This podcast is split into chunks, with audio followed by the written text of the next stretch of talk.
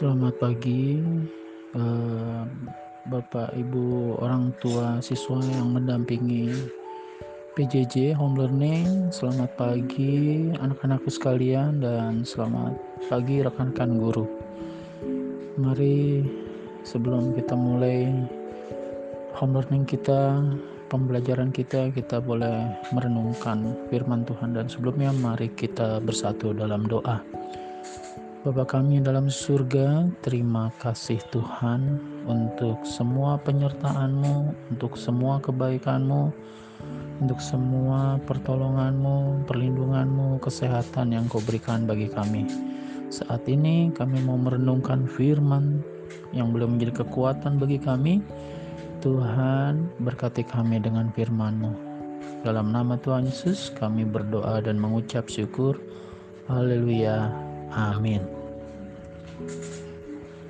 Mari kita dengarkan renungan pagi hari ini dari Kejadian 50 ayat 20.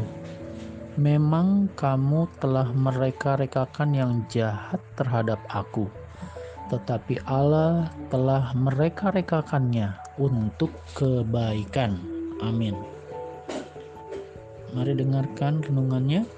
Kiki Kasihan ya Yusuf dibenci oleh kakak-kakaknya.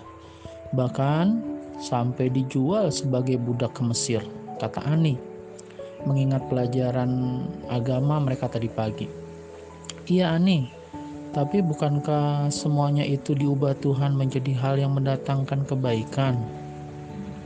Sekalipun kakak-kakak Yusuf punya rencana jahat, tetapi Tuhan membuatnya menjadi bagian dari rencananya yang baik, sahut Kiki. Anak-anak sekalian, mari kita renungkan kejadian 50 ayat 15 hingga 21. Kita tahu bahwa Yusuf mengalami berbagai peristiwa yang tidak menyenangkan dalam hidupnya akibat perbuatan kakak-kakaknya namun ia justru mengatakan bahwa Tuhan membuat segala sesuatunya menjadi baik.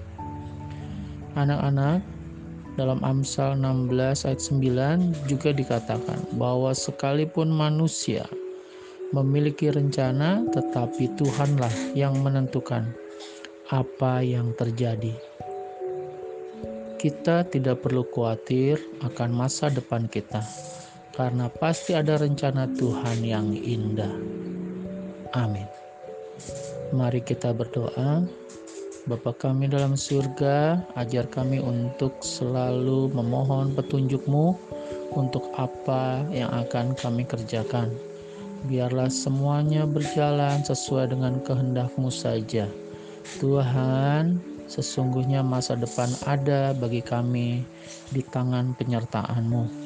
Kami mau menyerahkan semuanya Tuhan ke dalam pertolongan, penyertaan, perlindungan-Mu. Berkat-Mu atas kami semua. Inilah doa kami dalam nama Tuhan Yesus. Kami berdoa dan mengucap syukur. Haleluya. Amin.